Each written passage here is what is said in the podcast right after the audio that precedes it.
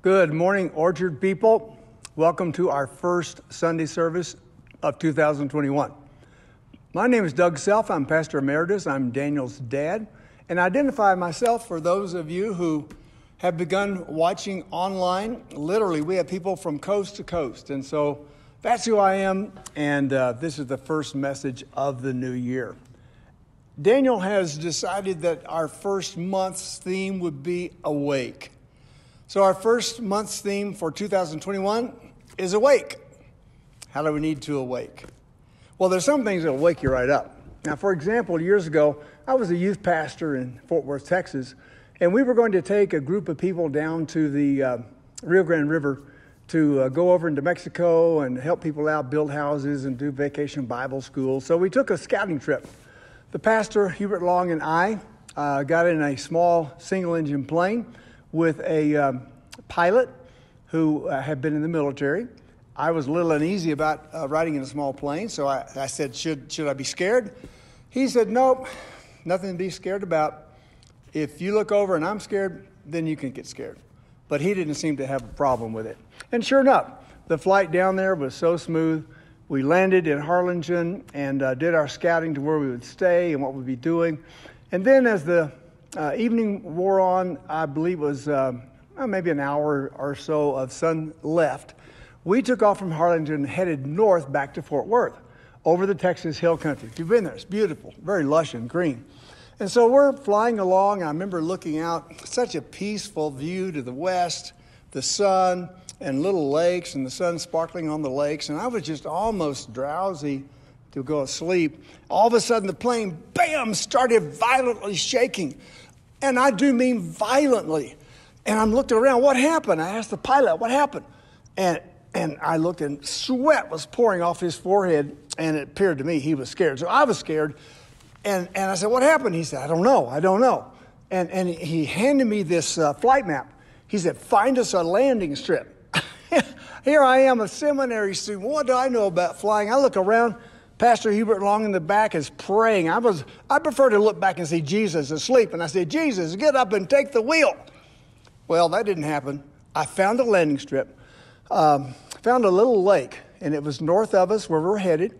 And so um, I pointed that out to the pilot, and uh, he's still frantic trying to figure out what's going on. But he says, Yeah, we'll do that. So, sure enough, we get over the lake, and we need to land. It's a uh, north south landing strip.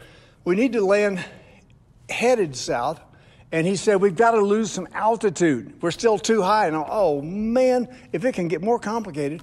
So we start going around to the left, circling around to come in to land from the north. And he said, I've got to cut the engine. cut the engine. Oh no. And, and he cut it. Everything's quiet, just going along, gliding. And sure enough, he turns it around, banks it, and uh, comes in perfect landing. Uh, and believe me, we were relieved. There's this old farmer, he drove up in his truck, and we get out and we look the front of the plane. About six inches of one end of the propeller had come off, and that caused a vibration. This old farmer said, Well, I can get a saw out of my truck and saw the other end off. You can fly on into Fort Worth. but there's no way the pastor and I were getting back on that plane for anything. It's kind of like when the disciples were in the boat with Jesus and the storm came up and they panicked. They, they woke to a storm, and Jesus was asleep in the back. And they wanted to wake him up. Here's, here's what happened. It's in Mark chapter 4, uh, verse 35. Um, little orientation. Jesus and the disciples are on the western side of the Sea of Galilee. The Sea of Galilee is about 13 miles north to south, 8 miles across. You can see across it. Um, and they're on the west side, which is the Jewish side. All of it's under the Roman Empire, occupied, but traditionally the Jewish people live on the west side of the Sea of Galilee.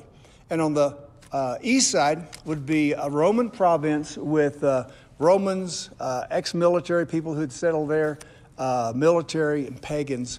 So uh, Jesus and the disciples were on the east side, the Jewish side of the lake, and he was teaching all day long. If you look in chapter 4 of Mark, you can see that he was teaching about parables all day long. And uh, at the end of the day, it says, he said to his disciples, Let's go over to the other side. Now, they had been following him probably maybe a year at this point. But they were probably still like, What? You want to do what? Uh, First of all, we need to be finding shelter and getting something to eat. But you want to go over to the east side of the Sea of Galilee? What's over there? We're good Jewish boys. Why would we want to go over there? And it's getting dark. But it says they left the crowd that Jesus had been teaching, and uh, they took him, tired as he was, into the boat. Um, and verse 37 says, A furious squall, uh, uh, a storm hit that lake. See, the Sea of Galilee is below sea level, and there are mountains all around it. And so it can be very calm at one moment, and then almost immediately, the winds and the clouds can come boiling over those mountains and cause a serious storm in the Sea of Galilee, whipping up the whitecaps. And that's what happened here. The waves broke over the boat, and it was nearly swamped. Jesus was in the stern in the back, sleeping on a cushion. The disciples woke him and said to him, Teacher, don't you care if we drown? Now, these guys, they're panicked. Four of them are seasoned fishermen. They've been on this lake on the Sea of Galilee all their lives. So, this must have been a terrific storm, beyond even what they were accustomed to, and it was dark. And uh, Jesus was asleep. They panicked, terrified, ran around. Finally, went back and shook Jesus and, and tried to wake him up. And they said, Teacher, don't you care if we drown? It wasn't really a request for help. I guess they just wanted to wake him up so he could watch while they all drowned and the ship would sink. They had forgotten, you see, that Jesus had said originally, Let's go to the other side. He didn't say, Hey, let's go out in the middle and sink this boat and drown.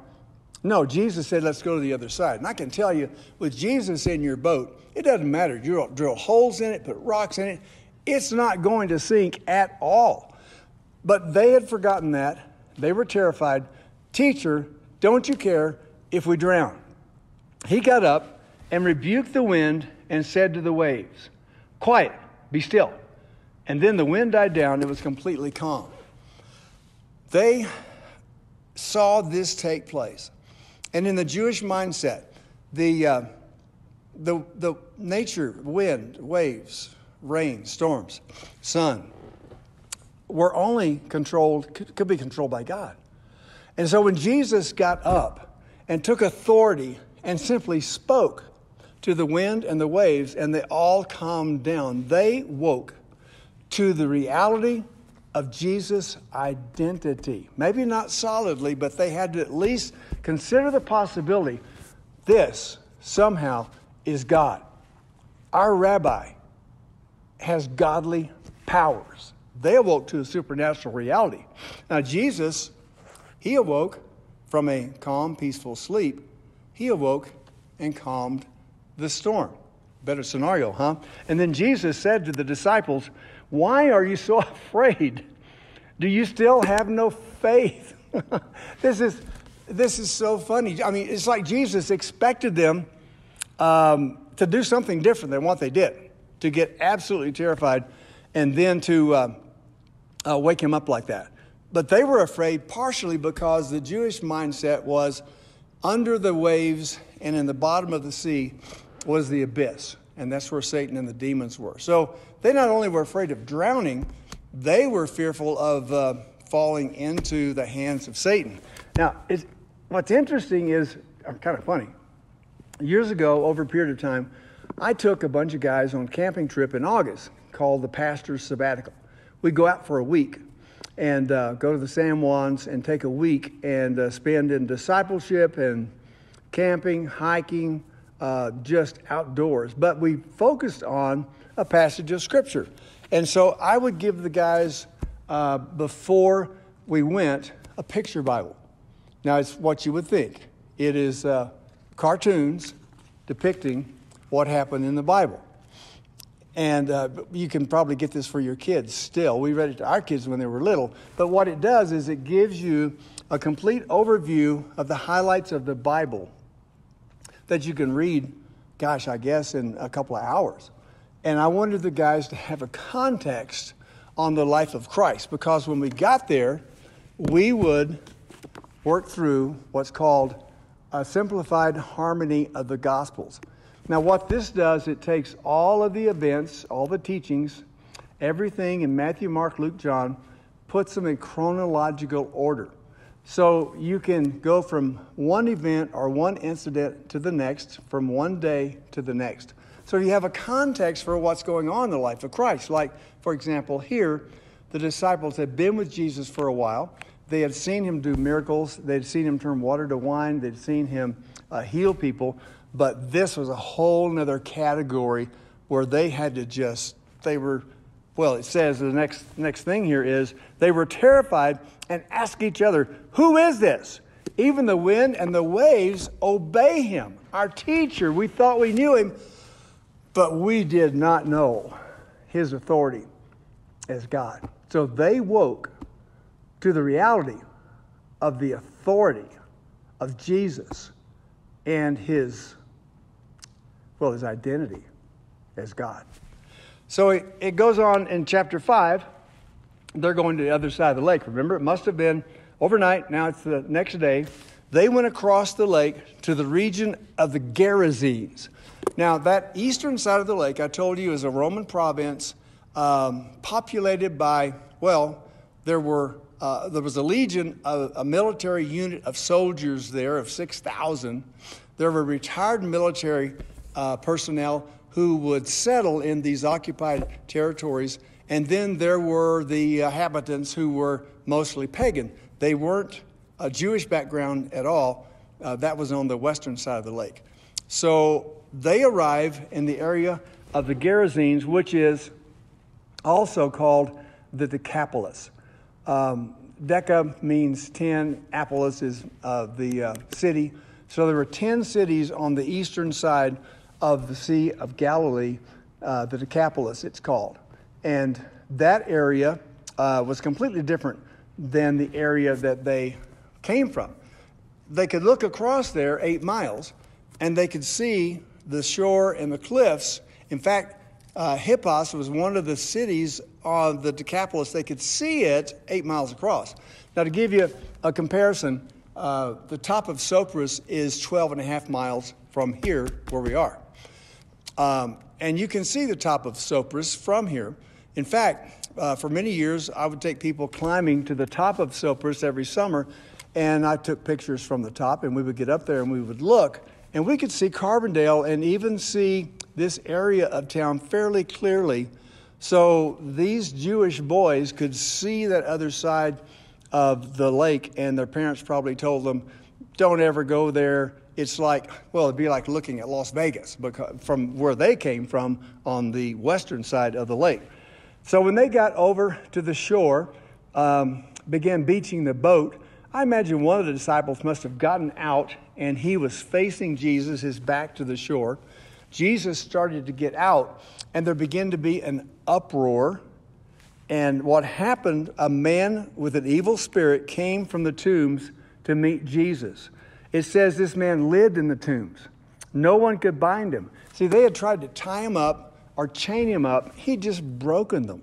And what it did, he lived among the tombs. He lived in the graveyards, and he was um, night and day uh, screaming, yelling, crying out, and cutting himself with stones.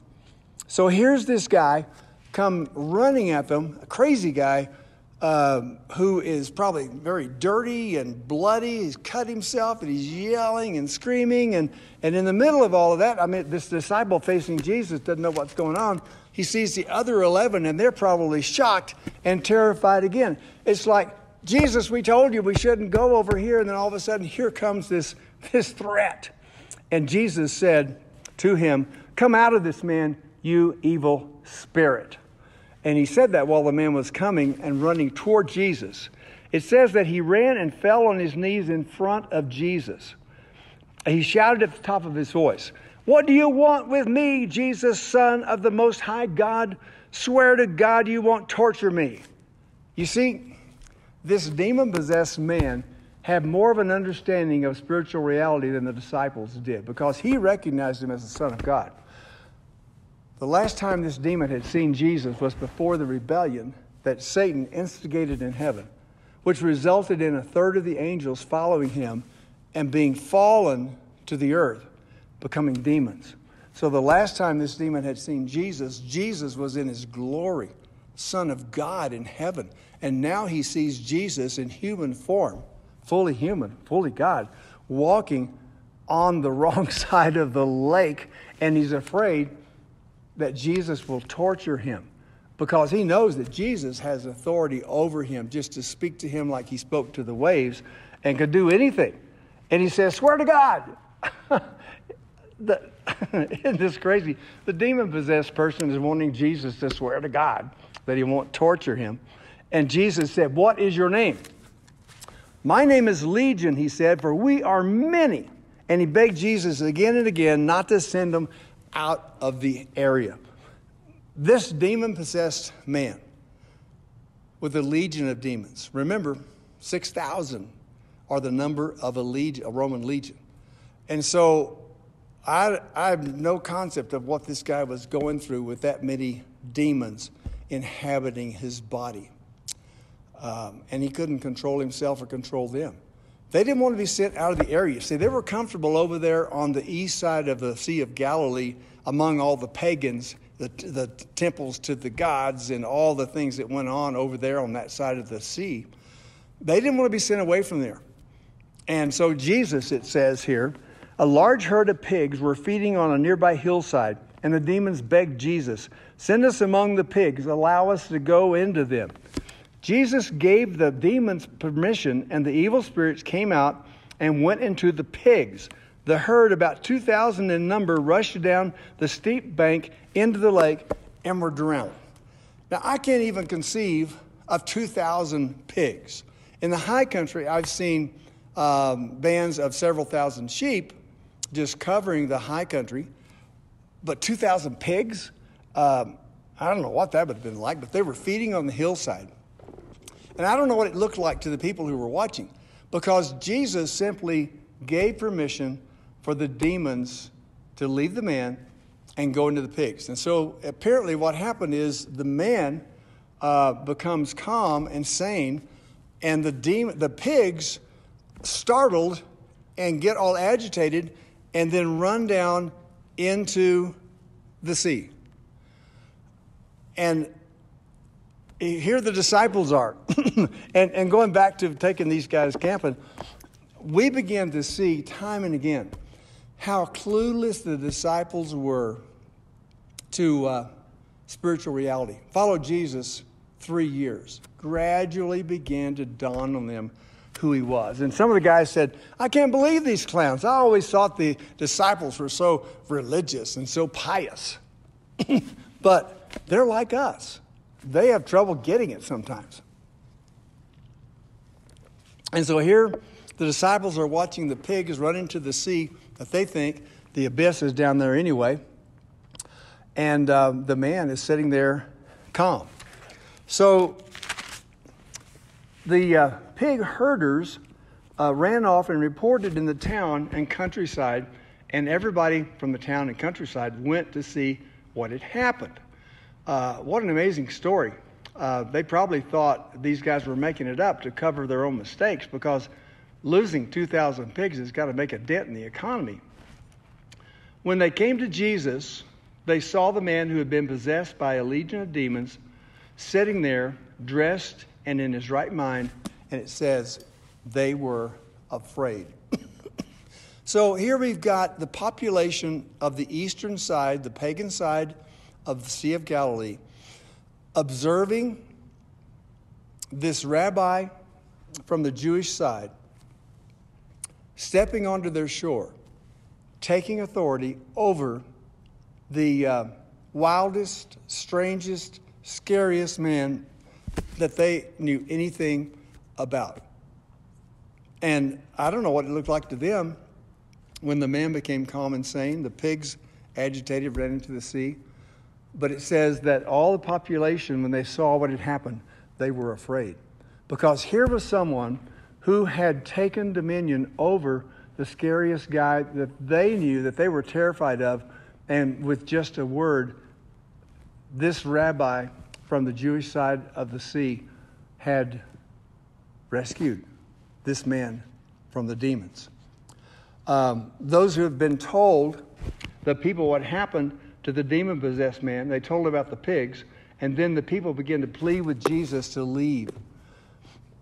They were afraid to have Jesus, this rabbi who had authority, spiritual authority, to stay on their side of the, of the sea. I don't know what they were afraid he would do. Perhaps it was his holiness, um, his power, but they wanted him to leave. And so they said, Jesus, please, you know, just go back where you came from. We don't want you over here. It is amazing to me that Jesus, the day before, at the evening, said, Let's go to the other side. They had the thing with the storm, he calmed the storm. They get to the other side. Jesus interacts with one guy and then leaves. It's almost as if Jesus, and maybe the, the uh, tales of this guy had surrounded the sea, it's almost like Jesus had an appointment with this poor man to go over the sea. His primary purpose and mission was to rid this man of the demons. So Jesus was getting into the boat to leave. The formerly demon possessed man uh, wanted to go with him. But Jesus said, No, no. Go home to your family and tell them how much the Lord has done for you and how he has had mercy on you.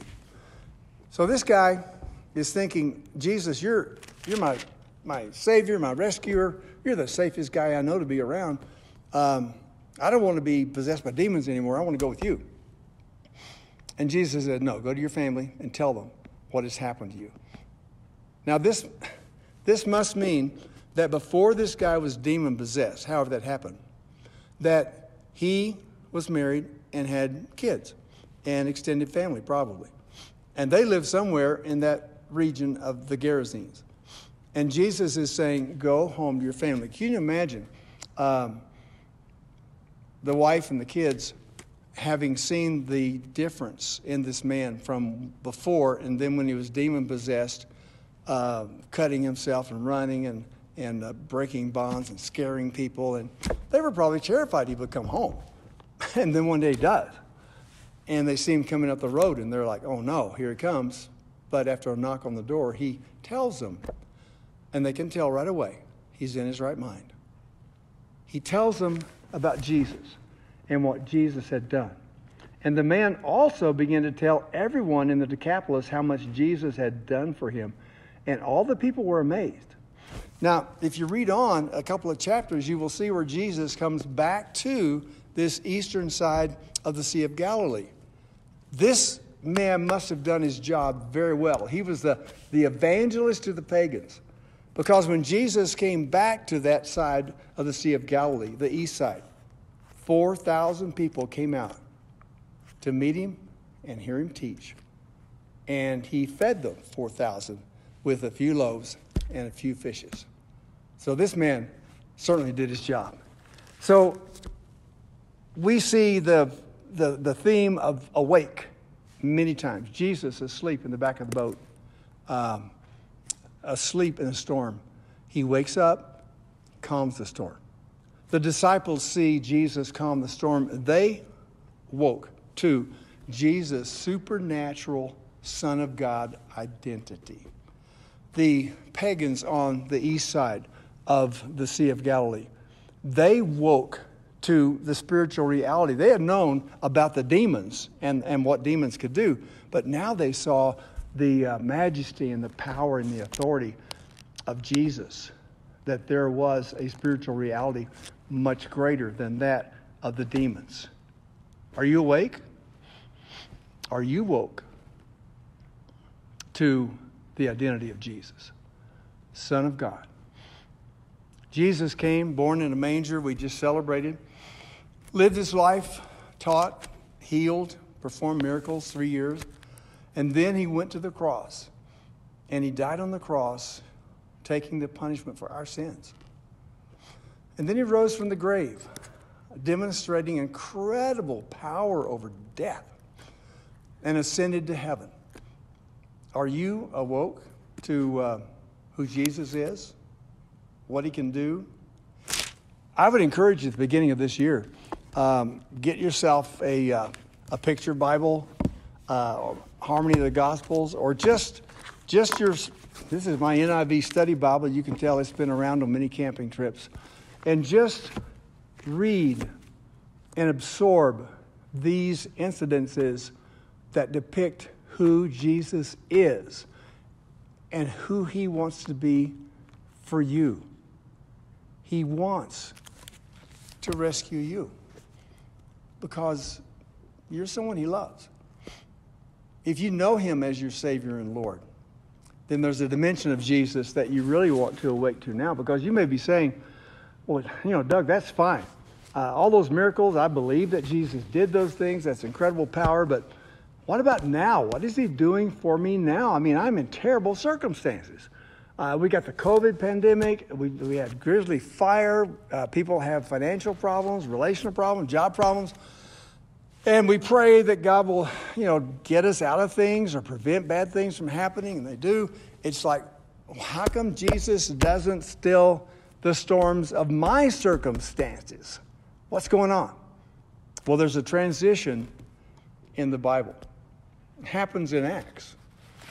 Jesus uh, told them what would happen, but they didn't understand the fullness of it. In John 16, this is the last night that Jesus has with his disciples. Um, he spends several hours with them, the Passover meal. The next day, he'll be arrested and crucified. They don't know this yet. But they do know that the Pharisees want to see him dead, the Sanhedrin wants to see him dead. The power of Rome is there to be able to do it. So the last night he's with them, he says in verse 7 of chapter 16 of John, I tell you the truth. It's for your good that I'm going away. Are you kidding me, Jesus? You're leaving? You're leaving now? No, we want you in the boat with us when there's a storm. We don't want you going anywhere. They didn't know where he was going, they didn't understand what he was talking about. But he says, If I don't go away, the counselor, the Holy Spirit, will not come to you, but if I go, I will send him to you. Holy Spirit. If you're a born again believer, a follower of Jesus Christ, who believes that Jesus died on the cross for you and rose from the grave, then in Acts chapter 2, the coming of the counselor, the Holy Spirit, is depicted. And when you first believed in Jesus, the Holy Spirit came to live within your soul.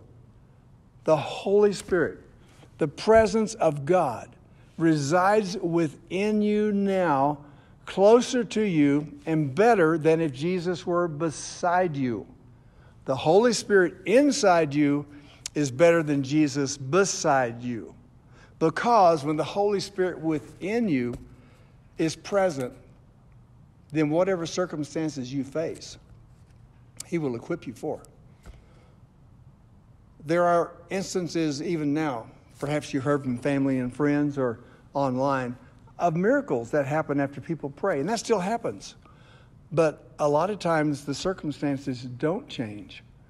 And that's when the presence and power of the Holy Spirit within you is available for you to face the circumstances. And here's what, can, here's what can happen you can be at peace, you can sleep through a storm, and you can awake and calm the storm of anxiety or fear or anger within you that may be boiling around you in the circumstances and the people.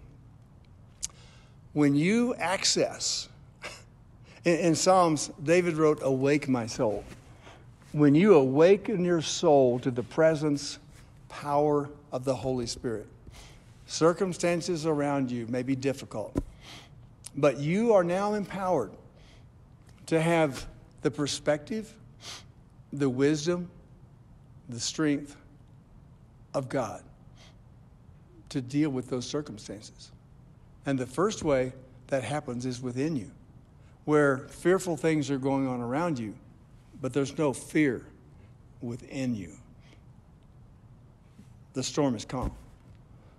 And then you're able to transmit that atmosphere of heaven, that peace that you have within you by the Holy Spirit.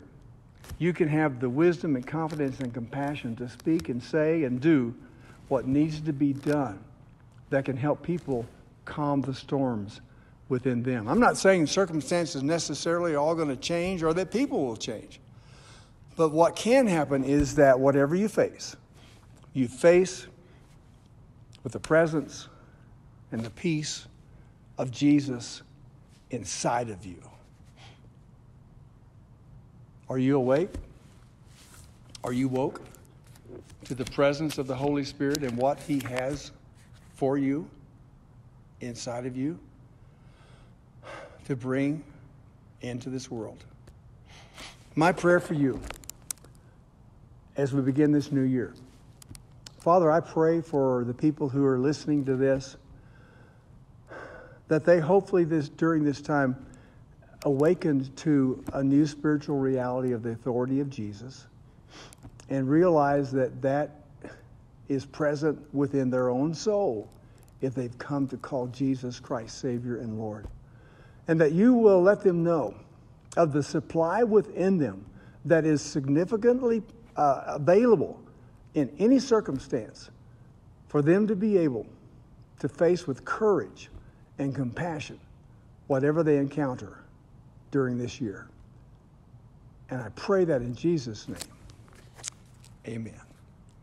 And I pray you not only have a happy new year, but you have a blessed new year with what you have awakened to.